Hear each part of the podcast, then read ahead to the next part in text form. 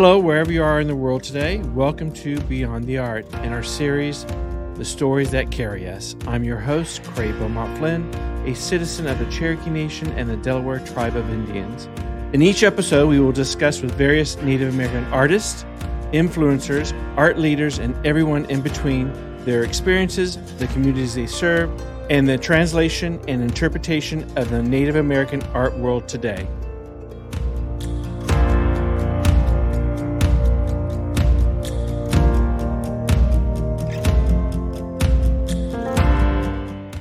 Welcome to Beyond the Art today. Uh, today we have with us Joe Williams, uh, the podcast host of Five Plain Questions and an artist, a storyboard artist. Uh, Joe, why don't you go ahead and tell us, tell us a little bit about yourself and uh, your background and cultural heritage? Uh, well, thank you so much for having me here. This is this is an honor. Uh, I've I've really come to enjoy your podcast and what oh, you all do here. Uh, it's it's great that uh, you you're doing this and sharing stories of really some fantastic guests and uh, I'm really impressed with your list so far. So uh, congratulations. Oh, yeah, uh, my name is Joe Williams. Uh, I'm a Wahpetonwan Dakota from the Sisseton Wahpeton Oyate. Um, I was born on the Lake Traverse Reservation in South Dakota, uh, born and raised there. Um, sort of a South Dakota boy for the most part. Uh, went to the University of South Dakota. I was in the Army National Guard for 20 years. Um, I went to, uh, in short, I went to um, the Academy of Arts University in San Francisco for my master's program, in which I got my uh, Master of Fine Arts in storyboarding mm. at the School of Animation there. I received my my undergrad uh, at the University of South Dakota in American Indian Studies. Uh, for the most part, I had gone through college as an art student, uh, but as I got closer to the end of that experience, uh, they didn't have the illustration program that I was kind of looking for. And I had taken so many of the American Indian Studies courses that I just made the switch over there to complete that program. And I'm glad I did. It was super interesting. A great group of people that were there back then. And uh, yeah, that's um, that's in, kind of in short of, of my background. Um, Encapsulated real quick. real quick, yeah, in a nutshell. Uh, but, you know, during grad school uh, back in 2017, I had just returned from my third and final deployment, and I was looking for an internship at um, at a museum, and uh, my wife was in medical school at the time, and so I went to the local museum, the Plains Art Museum, and they had an opening for an intern at in their American or in their um, Native American programs there, mm-hmm. and so I applied uh, to that, and I got that, and we all hit it off, and I'm now the director of that program. So I kind of joke that my being a director at the museum there is an internship that got out of control. so, uh, but yeah, I've, I've been there now for as director for uh, four years now, I believe. I've been in that role. So, but that's what uh, inspired yeah. you to to do the podcast and I mean, from your your craft of being a storyboard artist to now a, a podcast host. So the the two are, are kind of similar actually. Um, you know to be a storyboard artist you have to be a storyteller. You have to be able mm-hmm. to know how to frame images to be able to tell a story. And of course as a podcast uh, podcaster you have to have some sort of ability inside you to be able to tell a story to be able to frame a story that's interesting uh, to to your listener. And so mm-hmm uh, you know, the question is is how how does one do that? I guess. Um, you know, the podcast was something that I'd been interested in quite some time. Wasn't quite sure what my platform would be. Uh, I, I really enjoy having conversations with people. I feel like I'm an engaged listener, and I'm I have this ability to be able to really draw out stories from people. And quite often, I would hear from from just casual conversations, people admitting that they've never actually shared this before, um, right. or they sort of go to a place and I always feel that that's a huge privilege that someone finds trust uh, in me in those conversations. So when I started at the museum and I started uh, to curate exhibitions and put those together, I started to do the math on how many exhibitions we do a year. And let's say I stay at the museum for 20 years. Well, that means then I'll create about X amount of exhibitions. We'll feature only so right. many artists. And I thought, well, that's that's not right. You know, there's there's so many artists out there that I want to work with.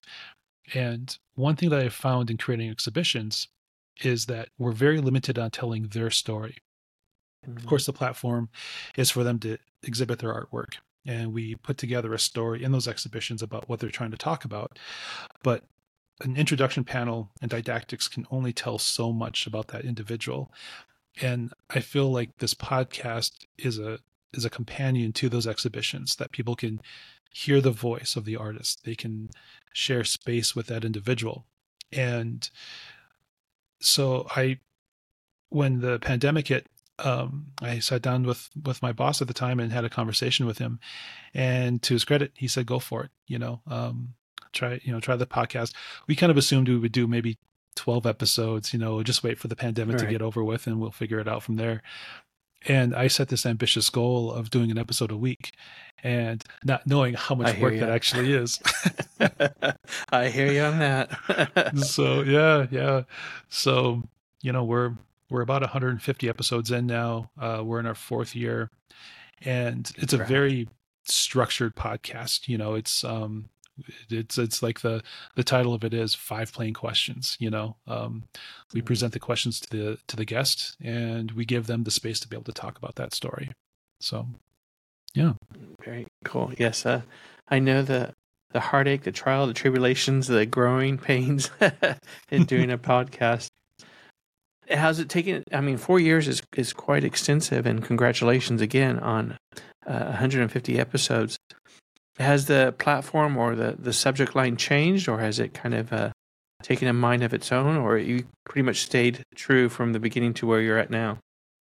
I think the format has stayed true. Um, I, I mm-hmm. generally ask the same questions. Um, sometimes I, I, can't ask um, certain people in certain professions the same questions I would ask uh, a studio artist. And so the questions might right. vary. Um, sort of the the unspoken rule in it too is that um, it's five questions, but then there's a dozen follow up questions. You know, because sometimes um, topics will come up and I just need to interject myself and and um, ask another question or share right. something that's come to mind. You know, to, to build to build that rapport with the guest. So, yeah, I think the the more proper title of the of the podcast is five five plain questions and twelve follow up questions or something like that, right? Mm-hmm. Um, but the neat thing about the open ended questions, and I, I I find that this is the same with with your program too, is that not every episode is the same. Every conversation is different. Experiences. Um, everyone has a unique, kind of a similar similar trait but a unique story of course and mm-hmm. so it's it every episode is you'll you'll never hear the same sort of canned um, episode yeah true very very true and then mm-hmm. being on the other side is uh those times where you kind of uh, pre-interview somebody and they talk talk talk and then you get them on the show and it's like one one word answer is like uh, elaborate tell us more more yes the yes. challenges um, has there? Can you describe any of the challenges that you've uh, had to face um, with this show and the Native Amer- Native American artist community and getting them on board to really tell their stories? Because I think it's indicative of Native Americans in our culture that we we don't um, look for attention or be on the spotlight. So has that been a uh, a problem that you've kind of had to pull people into? I, I have, I have for sure. Um, just like you said, we'll have pre-interviews and post-interviews. As soon as the the recording stops, then the conversations start. You know, and it's like, oh, I wish I could grab these, but of course, yeah. you, know, you have you have to build that trust. You know, you don't want to violate that trust, and so I've I've had real fire in unrecorded conversations. We're still on the microphones. We're still face to face. But even you know, my my last uh, couple of guests were um, are uh, members of the 1491s and they were saying um, i think one of them even mentioned on the podcast that it's really hard for them to talk about themselves you know mm-hmm. even though they're entertainers even though they're in front of the camera and you know that's just one of the the traits of of our culture you know is that we we try to serve community over ourselves and so mm-hmm. with that in mind um you know i, I do remind uh, the guests and sort of try to to push the idea that the the purpose of this these conversations is to inspire younger people who are listening for them to know the stories of people further down the path than they are. So that they have sort of a guide or an example to follow if mm-hmm. that's if that's what they want to do. And you know sometimes um, we'll ask the questions over again. Uh, I, I, remember i had one young artist. She was very nervous and uh, we went through the interview and we got to the end of it and by the time we got to the end about 45 minutes into it she had loosened up and she was finally like because we know each other on the outside right and mm-hmm. so uh, to get her to be her normal sort of bubbly personality it really took a while for her to get over the fact that you know right. we were on screen together headphones on microphones right. you know and once she got over that uh, we started the interview again. And so the interview that the listener hears is the second take of that whole thing. Uh, but we are able to draw out that um, that guest. Also, too, um, I remind the guests sometimes when they are a little nervous that it's just me and them. You know, mm-hmm. it's just you and me having this conversation. Right. And I always say listener. I don't say listeners or the audience. I say there's one person listening to this conversation with us, and it's the person that's listening to it, right? Right. Um, and so maybe that helps my anxiety because I can't I can't think about it sometimes, you know. Um, yeah. True, true. And I think that warming them up too. And again, it's, it's about them telling them story, and there's some hidden things there that I think, you know, being on the other side and extracting it from them because you you kind of see it in the direction it's going, and then all of a sudden they'll stop. no, you you have to elaborate, continue on. This is very interesting to me. As the listener. Um, mm-hmm. I'm not just the host, but I'm also the listener. In what ways do you envision um, your podcast contributing to a broader understanding uh, and appreciation of Native American culture, both within and outside the community? You know, w- within the community, I try to make our conversations a trusted place for us to talk. Um, I think so much online, especially online on social media, mm-hmm. uh, we're sort of in a place right now where um, we like to pile on everyone sort of attacks and piles on. And this is sort of the opportunity for us to have a trusted conversation to be able to share their story.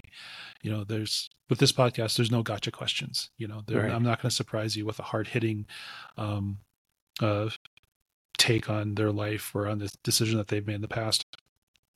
Um, I think too, uh, for those outside the community, I, I want to humanize the the story uh, and, and, the guest, of course. Um, the the podcast came on the heels of the Standing Rock, uh, the, the, the protests that were, hand, were, that were happening out west, mm-hmm. and one thing I had noticed after Standing Rock was this uh, disingenuous uh, storytelling from the local media, uh, a lot of which were controlled by oil money um.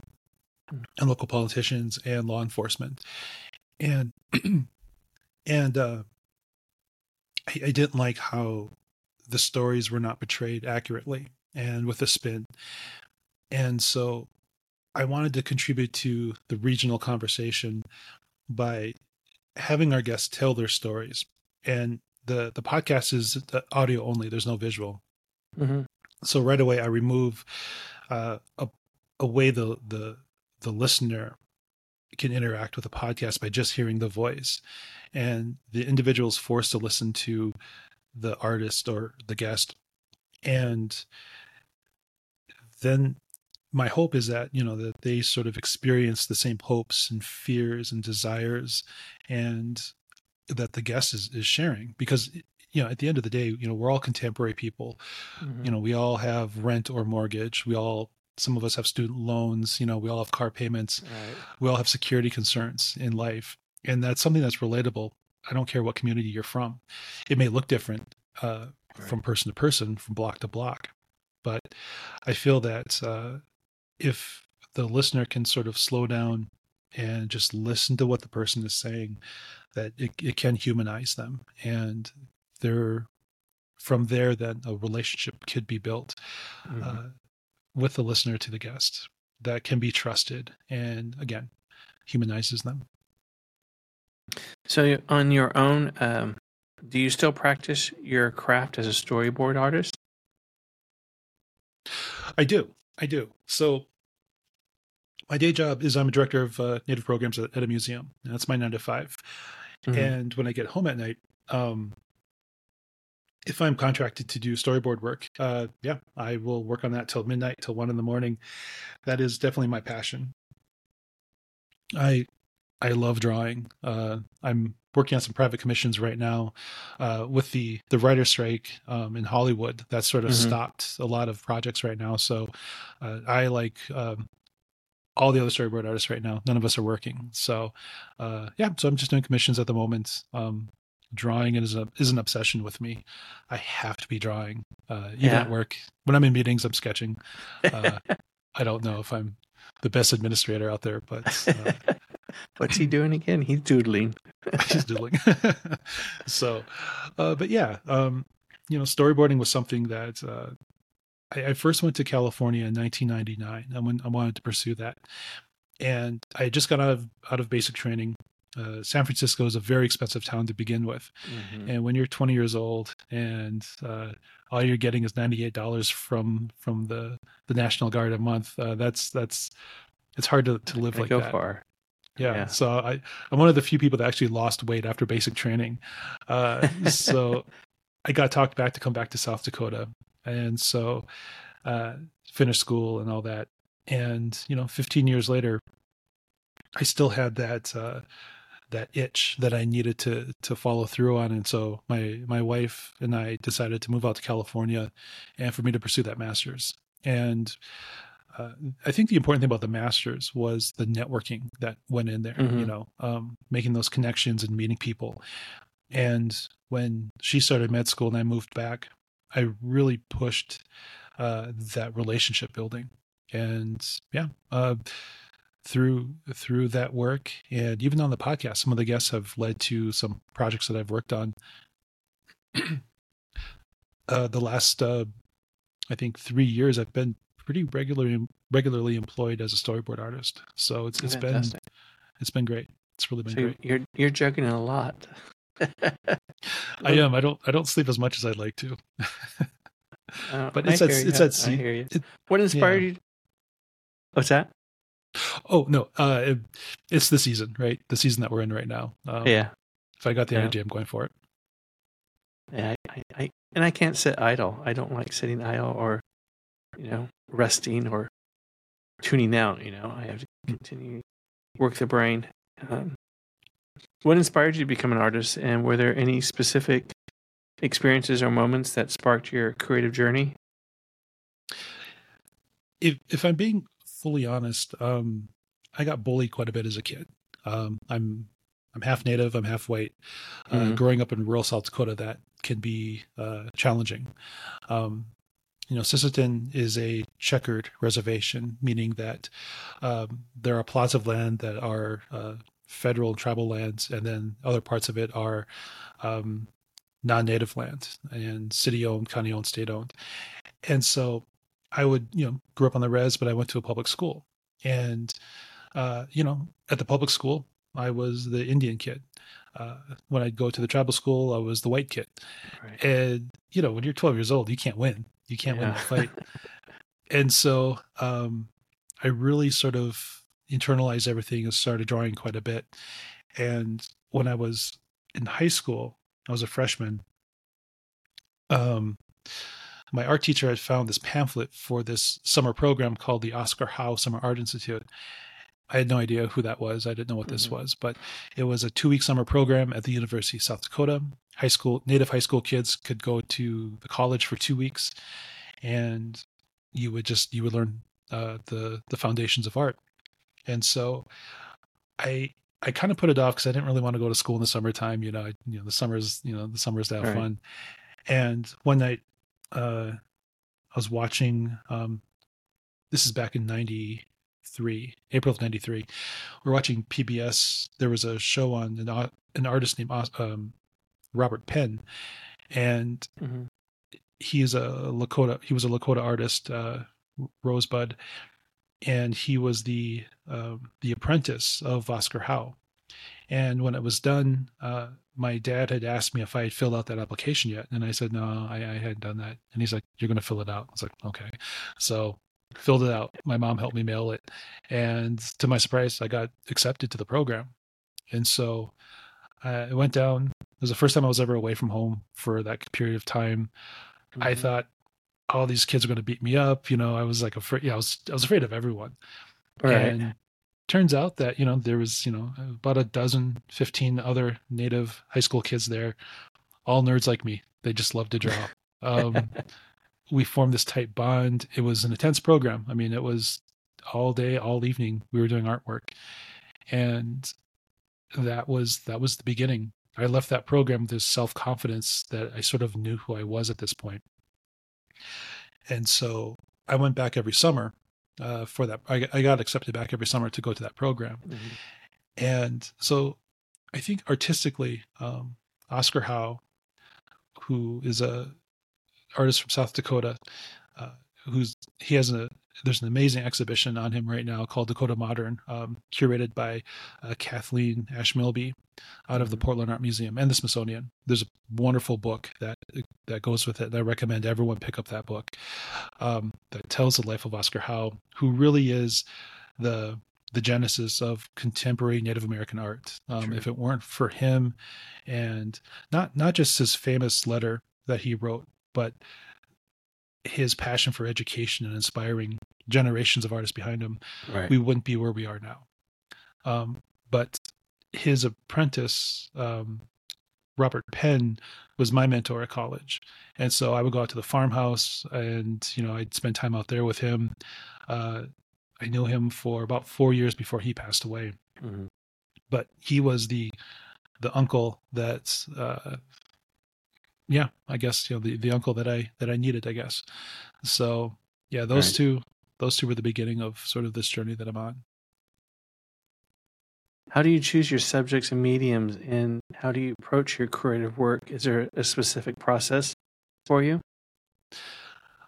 I I love figure studies. I love drawing the human mm-hmm. figure. Um, there's story. The whole stories can be told just by drawing the human figure. I mean, this is this has been you know the, the case for for centuries of course. Um i've because i went to um the academy in san francisco uh they had stressed you know contemporary animation in the industry now. Uh, because i'm a storyboard artist um my work is more um it's it's basically all commission based right? I'm i'm not a studio artist per se. Uh there's uh, sort of a a craftsmanship to this type of work or this approach.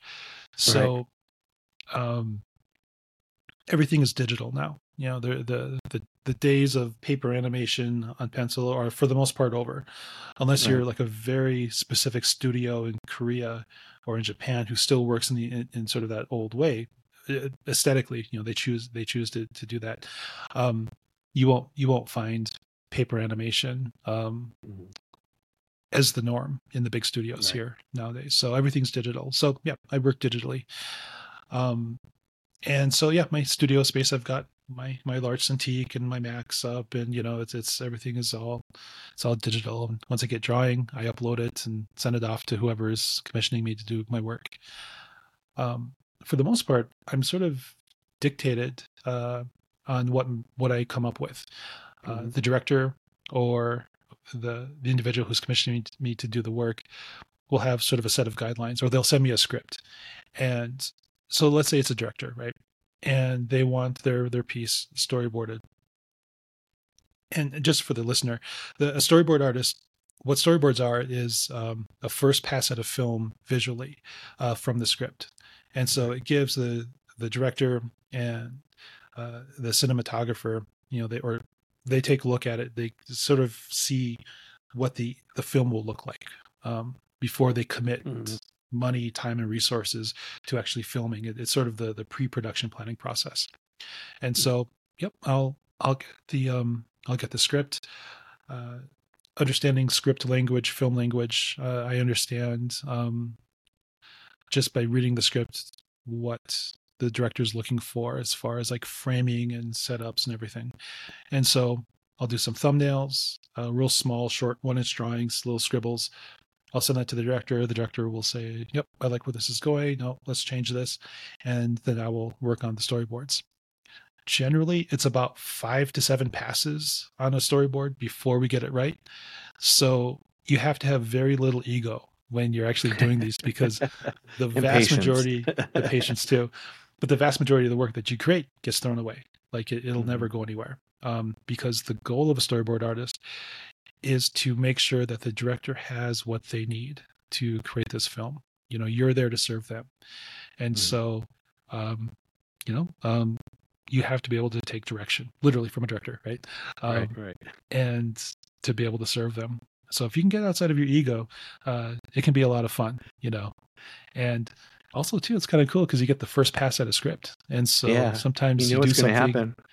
You know what's going to happen but it's kind of neat too and the director's like oh i like that. I didn't think about like that. And all of a sudden you're like oh i had a little part of something. And those are little bits of magic that happen there.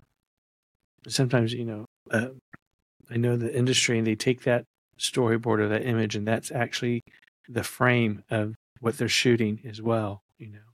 It's kind of interesting to see that come alive are all the storyboard commissions that you do are they related to Native American stories or it's across the board? Um, it's across the board. The majority have been native. Um, yeah, I was working on a feature at the beginning of the pandemic, but they got shut down. Uh, the pand- everything got shut down, so that didn't go anywhere. Um, but yeah, um, I think right now it's it's it's a lot of native works um, because of my network, and I love it. I'm absolutely thrilled. It is neat too because as a native artist, someone that grew up on the res, I'm able to sort of understand the the nuances of what the director wants to get at. You know that maybe a non-native wouldn't pick up on. Um, mm-hmm. And so I think it's really important uh, for native directors to consider having um, native staff on on their crews you know so that maybe there's a little more buy-in or, or a deeper understanding of of what they're trying to do and you know yeah they know the story the stories firsthand so they're part mm-hmm. of that mm-hmm. process are there i mean you mentioned oscar howe are there any other particular artists both within the native community and beyond that have influenced your style or perspective of native american art you know i think across the board, like just across the board, uh, I get sort of inspired all the time, you know, especially the guests that, that come through my show. Um, you know, I'm, I'm really generally a fan of their work. Number one, you know, I, I, just, I really like what they're doing.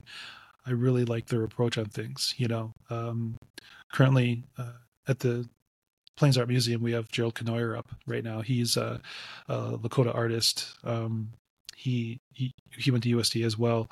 Uh, he focuses on symbolism, uh, Native American traditional symbolism, and so I think that's that's super interesting. Um, you know, we have uh, Dyani White Hawk, who's very traditional in her imagery, but what I love about her work and her approach, one, she's one of the most intentional people I've ever met, where she's right three, four, five steps ahead of where she's at right now. like she knows what's around the corner, and I love that about her.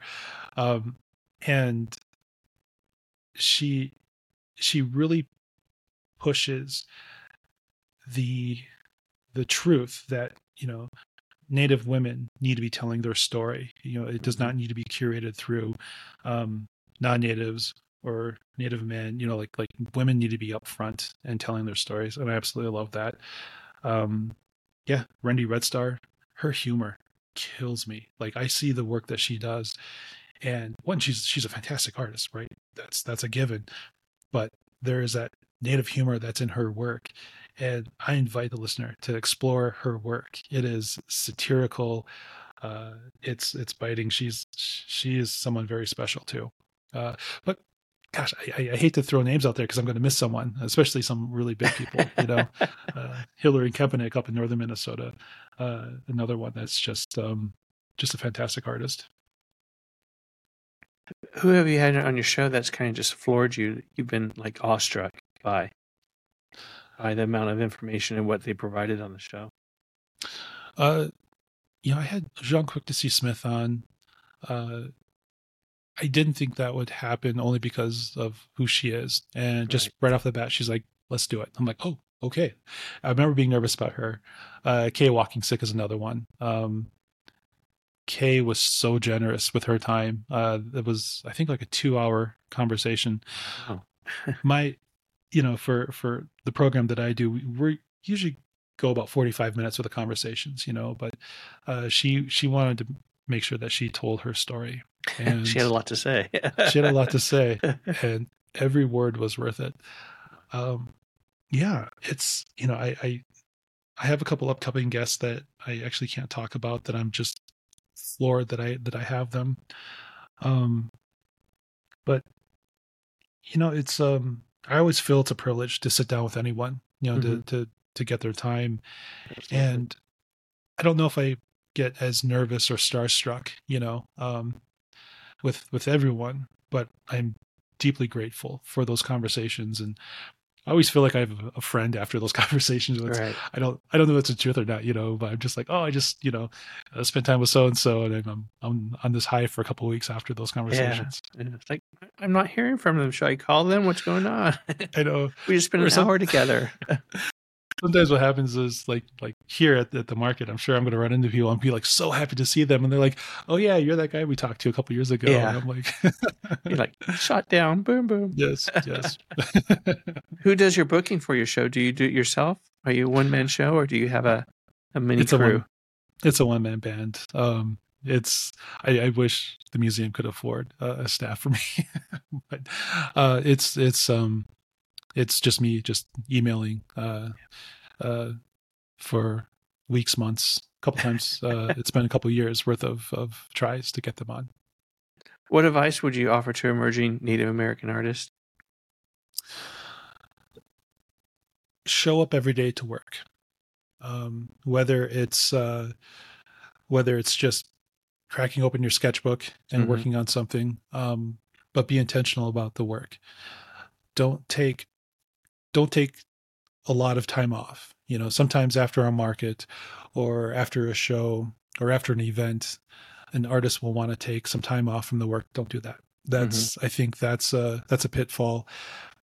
Uh, stay hungry, especially when you're younger in your career. Um, try to say yes to a lot of stuff, you know, and because I think saying yes to a lot of stuff will lead down to paths that you weren't expecting. You know, I, I think especially with the young artists, a lot of them have like this five year plan that they, they right. they're gonna they're gonna do this in five years, and ninety nine point nine percent of the time it doesn't happen. You know, and it leads to a lot of anxiety and pain for those those young people who want to stay fixed on that. But if you stay open minded to new opportunities, you know, put your ego aside, just explore, see what's out there. You know, but keep showing up for the work though. You know, I, I think because the best I think technically the best artists that I've known in the younger days who sort of were all ego. You know, they knew that they were a great drafts person and they figured everyone was going to roll on to them. They're not around. Right. You know, they're they're they're living their life, but they're not living the the the life that that a lot of artists are living, you know, who remain flexible, but you know, I I think the ones that that are getting the big shows that are that are being represented re- represented um they're the hardest working people it's persistence and, too and dedication. Mm-hmm. it's dedication to your craft but also dedication to yourself. Yeah. The other thing too is what i find is be good natured try not to create a lot of drama because if you treat people a certain way you you start to miss out on opportunities. Um, so often I find uh, some of the, the, the guests that I've had on on our show uh, who are just the most grace, uh, grace graceful. I can't talk today.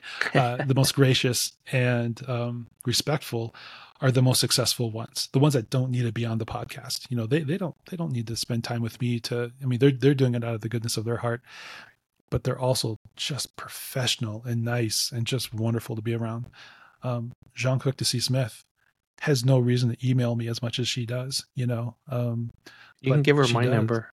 absolutely. but she checks on she checks on in on everybody because she'll message me. It's like, hey, do you have so and so's email address? I'm like, I do, yes. And it's a student that she had met, you know, years before, and so, uh, I mean, not not to tell her personal business, I guess, but right. it it it's it's, it's integrity. good nature. It's, it it's is. good nature and integrity. It is. They do care. Mm-hmm. I mean, uh, collaboration and community are important aspects of indigenous cultures. Have you collaborated with other artists or worked uh, within your community? And how has that impacted your art and your connection to your your heritage? Yeah, that's that's a great question. Uh, that's a really good question. You can steal that. okay. On the next episode of Six Plain Questions. Yeah. Um, uh, yeah, collaborations are it's it's it's a very special way of connecting with with the community. Um, you know, as, as, a storyboard artist, by nature, by its nature, you're you're collaborating with someone. Um, mm-hmm. I I don't write scripts. I'm not a filmmaker, you know, so I have to work with someone to make that happen. And they, you know, if a director wants to not to, to, make this a sales pitch, but if they want to save money and have a good plan, uh, they they should contact a storyboard artist, you know, and and put things on paper, right? Mm-hmm. Um, but filmmaking and it's, I mean, you can talk to any filmmaker. Filmmake filmmaking is a collaborative um, uh, experience. Uh, musicians as well. Um, I think it's it's also just a really great way to connect the community because as especially as as native and indigenous people we are not just a one-off solo individual like on the mountaintop. We all have families we all have community.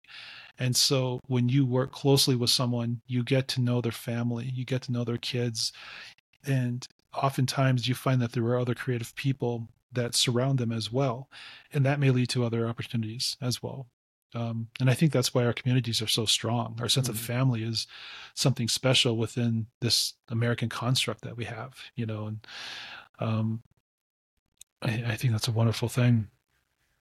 You know, at, at the Plains Art Museum where I work, my job is, I mean, I do exhibitions, you know, I, I curate shows, but 80% of my work is being in the community and finding people and connecting with people to see what we can do as a group uh, to to really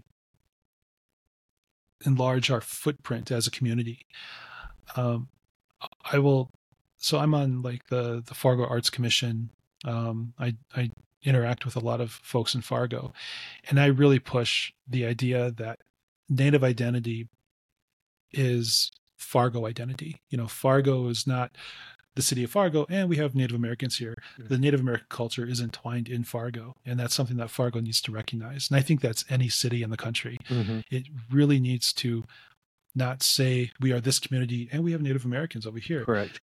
We are we are a thread in that fabric that we're we're not additional. Yeah, we're so, not the token. we're not. We're not, not the token element. Hmm. Uh, art bridges contemporary and traditional elements. How do you feel, or what is the balance between honoring cultural tradition, cultural tradition, traditions, right, and expressing individual artistic vision? Hmm.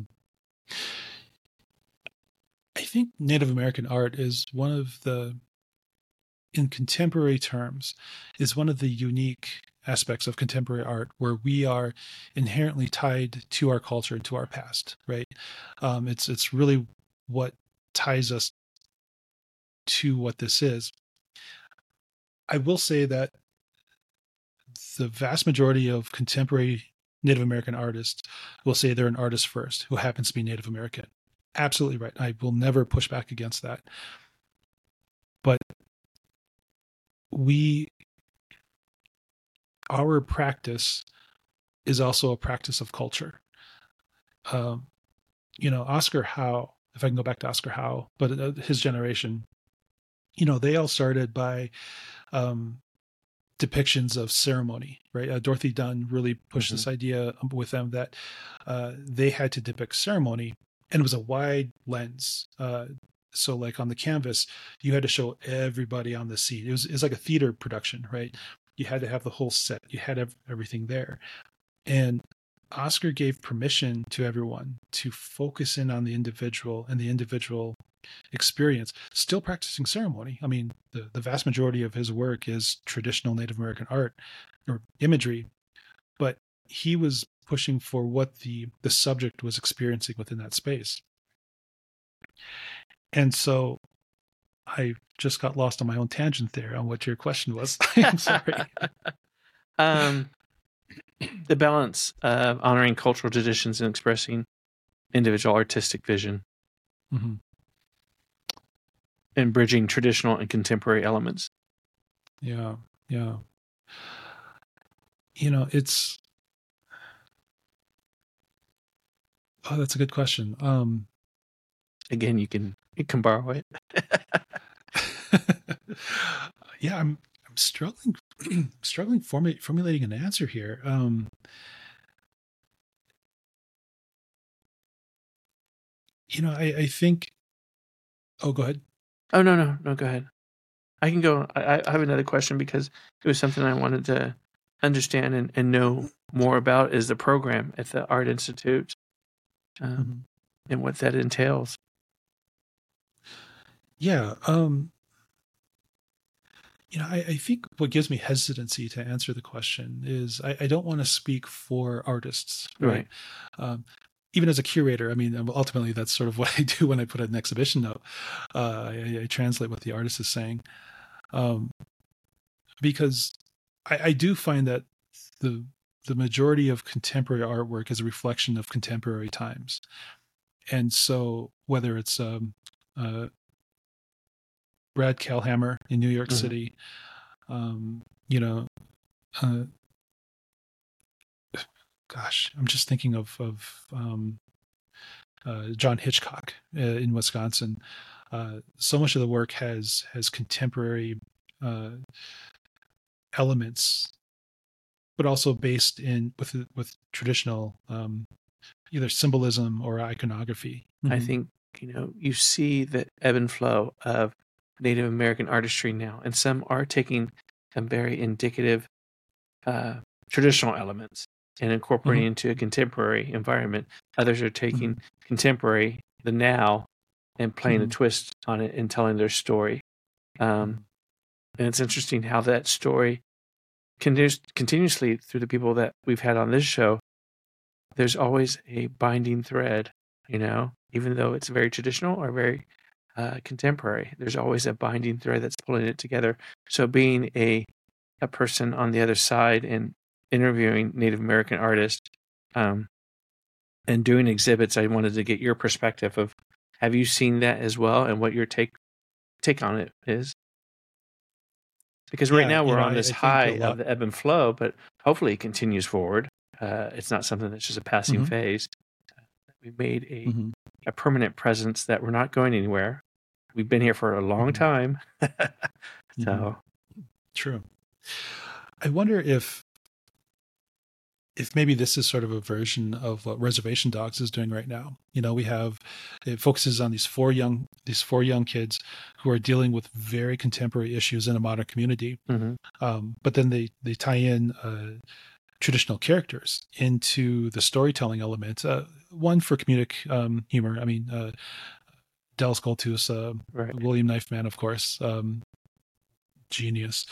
Uh, you have other characters, traditional characters that that come through there. Um, and it's still part of our story, and we're still interconnected. I think, and I, I mean, I'm not the writer of the show, obviously, but I think that's why they play on it. That it's still part of us, no matter if it's 200, 300, mm-hmm. 600 years ago. That's part of our part of our DNA. Mm-hmm and we connect to it mm-hmm. in today's environment, no matter how long that span of time goes by. Yeah.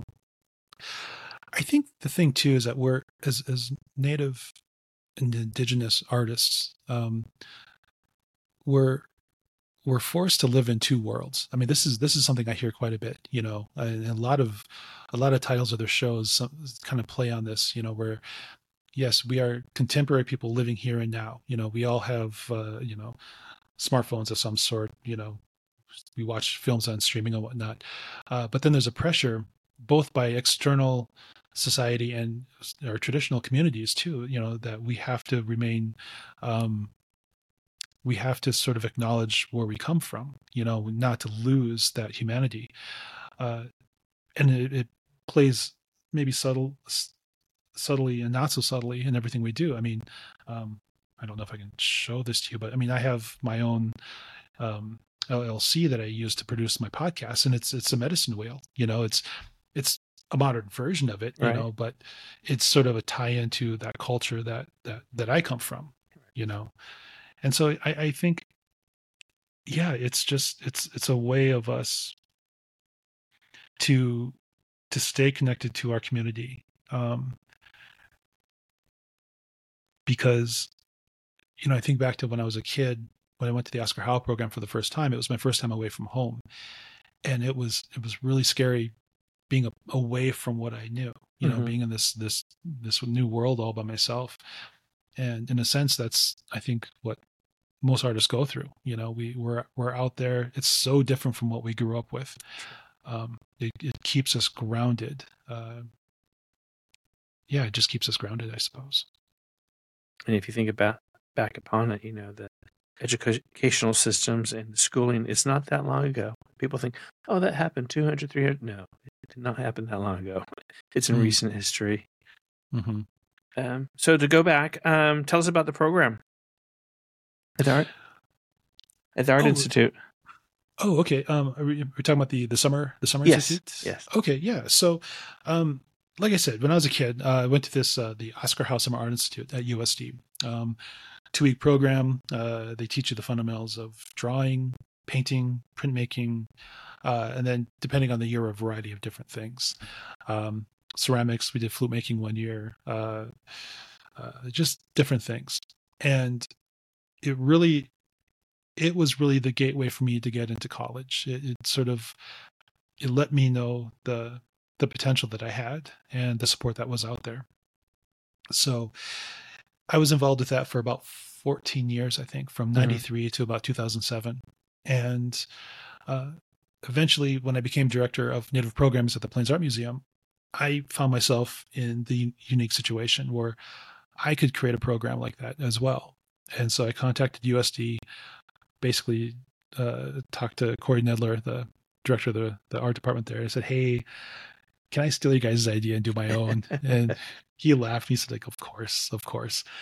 Um, because we had recognized in that program, because I was a staff person, uh, the last part of it, uh, that the pro we, we needed more of those programs out there. Uh, more high school kids needed to be exposed to that programming to inspire them to to to find their way to college or figure out what they wanted to do. So um, yeah, so every summer at the uh, up in Fargo there, um, we, we, have a two week summer program. Uh, it's it's basically the same thing. We invite twelve to twenty students per summer. Um, it's an intense program. It's not mm-hmm. art camp, right? We they're not there to have fun. Um, in two weeks, they'll do ninety studio hours of work, which is about thirteen hours a day of, of artwork at the end of that experience, um, we all hang the artwork up in the museum, and so they get they get a uh, an art exhibition of their work in an accredited art museum, and we have a reception for them. Uh, we have community come in, and they get a chance to be able to speak about their work too. And I'm proud to say that a number of those students have since gone on to to uh, college and to art programs and are being very successful. We don't take the credit for that. We just sort of introduced them to it. It's their hard work that got them there. And so, right. and these are, these are some, I, I hate to say accomplished for someone who is in their teenage years, but the work that they're doing is outstanding. And I, I, think back when I was their age, there was no way I was doing their level of work. Uh, and right. so it just makes me feel good that, that they're doing what they're doing. That's fantastic. I mean, that's huge and amazing. It's like you're showing, you're setting the path for them to find their own path to success. Mm-hmm, mm-hmm. So it's what, wonderful. What feels what feels good too is that uh, you know I, I remember being their age, and Robert Penn would be sharing stories that he received from Oscar Howe. Uh, mm-hmm. he, he, would say, you know, Dr. Howe would say this or that, and he showed me, you know, how to stretch paper to to watercolor paint and whatnot. And I find myself telling the same stories of what Mr. Penn told me to these kids. And so it just feels good to be able to sort of not to get all traditional, but you know, having like oral history stories, you know, from one generation to the next, now to this right. next generation. And it feels good to be able to to pass along those stories to those kids who can do what they want with that. So on the exhibit side, how long are your exhibits up and what's the ramp up time? And what do you have current and what's in the future? Oh, thanks for asking. Yeah. Um, so uh, our exhibitions are generally up between six to eight months, uh, depending on the exhibitions. Hmm. Um, it, you know, it, it, takes it takes a good couple years to to get that going. Um, I, I, think, like most institutions, uh, uh, we reach out to either the single artist or the group of artists. We kind of put the call out to what we want to do. Um, and then it's just the process of of making sure that they have the work ready. Mm-hmm. Um, you know, we have our registrar who does all the logistics of of getting the artwork here, insurance, and all that. And we generally like to have um, everything sort of ready to go a few months out before the exhibition opens. Get the artwork here, uh, minimum of three weeks beforehand. Get everything hung, and yeah, then it's then it's up for uh, six to eight months, depending on on what the exhibition is. Um, we currently have uh, Gerald Cournoyer up right now. It's a 25 year uh, retrospective of his work. Um, it's about to come down at the end of September. And then on October 21st, we are having an exhibition on Oscar Howe uh, and about his studio practice. Oh. So while there's that the amazing Dakota Modern exhibition that's that's happening right now that I think is going to be closing up here pretty soon, um, which is currently showing at the the the Brookings Art Museum. Oh my gosh, I'm messing up the name of their their institution. Uh, Google it. Oscar okay. Howe and Brookings. it is a fantastic exhibition. They did a great job there. Um, I think it's the South Dakota Art Museum. So they uh, that's there, but we're we're focusing more on his studio process. So you know we'll have items from his his actual studio mm-hmm. in in the space there, uh, and people, the patrons will be able to see the drawings and the finished paintings, and they'll be able to see that process on how how he did that. Mm-hmm. And so that will be opening up on October 21st and will be open through March of 2024. Okay and the museum's free, so anyone can come check it out. And what's next for you in uh, your other craft? Uh, well, I'm hoping the the writer's strike uh, comes to uh, a swift resolution. Um, it's uh, right now, yeah. I'm just working on some commissions, and I guess we'll see what happens. You know, um, the nice thing about storyboards is uh, those projects are kind of short. You know, they're sort of a, um, a several month period. So I'm hoping that as soon as uh, uh, the strike ends, uh, we can start having conversations again, and um, we can we can move forward with new projects. So. Uh, yeah, so it's yeah. time to plug your own podcast, Joe. Tell us about your podcast when it's on, where people can tune in and Sure thing. Uh, well, th- thank you for that. It's it's great. Uh, it's um five plain questions. Uh, it's anywhere you you find your favorite podcasts they're they're on there. So uh, just the number five plain p-l-a-i-n uh, like the northern plains uh, mm-hmm. questions. Um, each episode is anywhere between 25 minutes to 50 minutes long depending on the guest. Uh, we interview uh, artists musicians uh, culture bears people doing community work um, just if, if, they're in the arts or they're doing something uh, really important uh, they'll be on the show. Uh, the last couple of weeks we've had uh, tv writers and actors. Um, we had bobby wilson this last month of uh, this last week.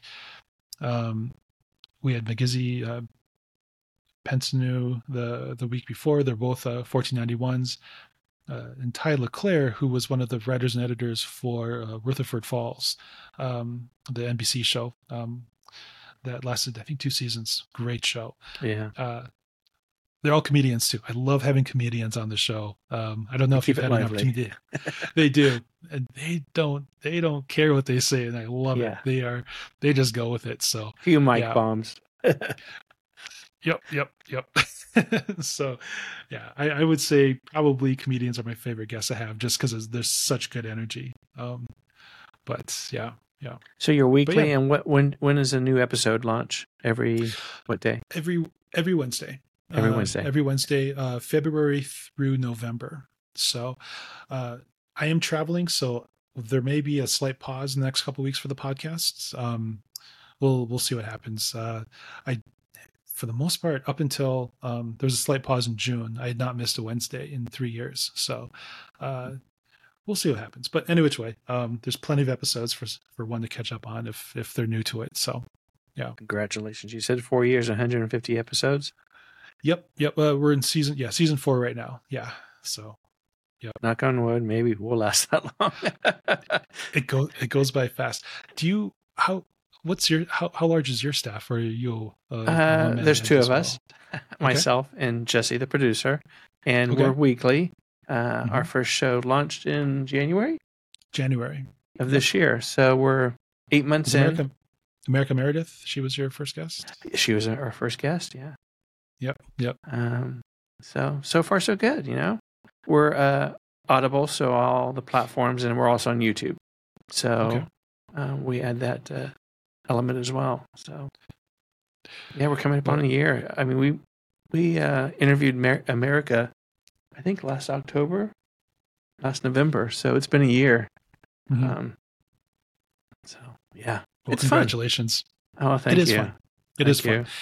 It, it definitely comes through, and it's so important what you're doing. You know, I I've urged uh, a lot of folks and I, have mentored a number of people who've wanted to become uh, to do podcasts. Mm-hmm. Um, I think it's really important for us to to do this work, uh, to get out there because I can't interview everyone. You know, um, it's just not possible. And so, the more of us doing this work is so important, and we all approach it a little differently. Mm-hmm. You know, um, and I think it's really important that uh, that there is a variety out there and that there are options. Absolutely. So congratulations you're you're doing an amazing job and i oh, couldn't be happier you. that you're doing this I appreciate yeah. that. Same to you. Well, mm, Joe, Thank any uh, closing comments? Uh, you know, I I would say for the listener, support your local artist. You know, uh, art is a it's it's hard work. Um, artists need to be paid for their work, so don't shortchange them.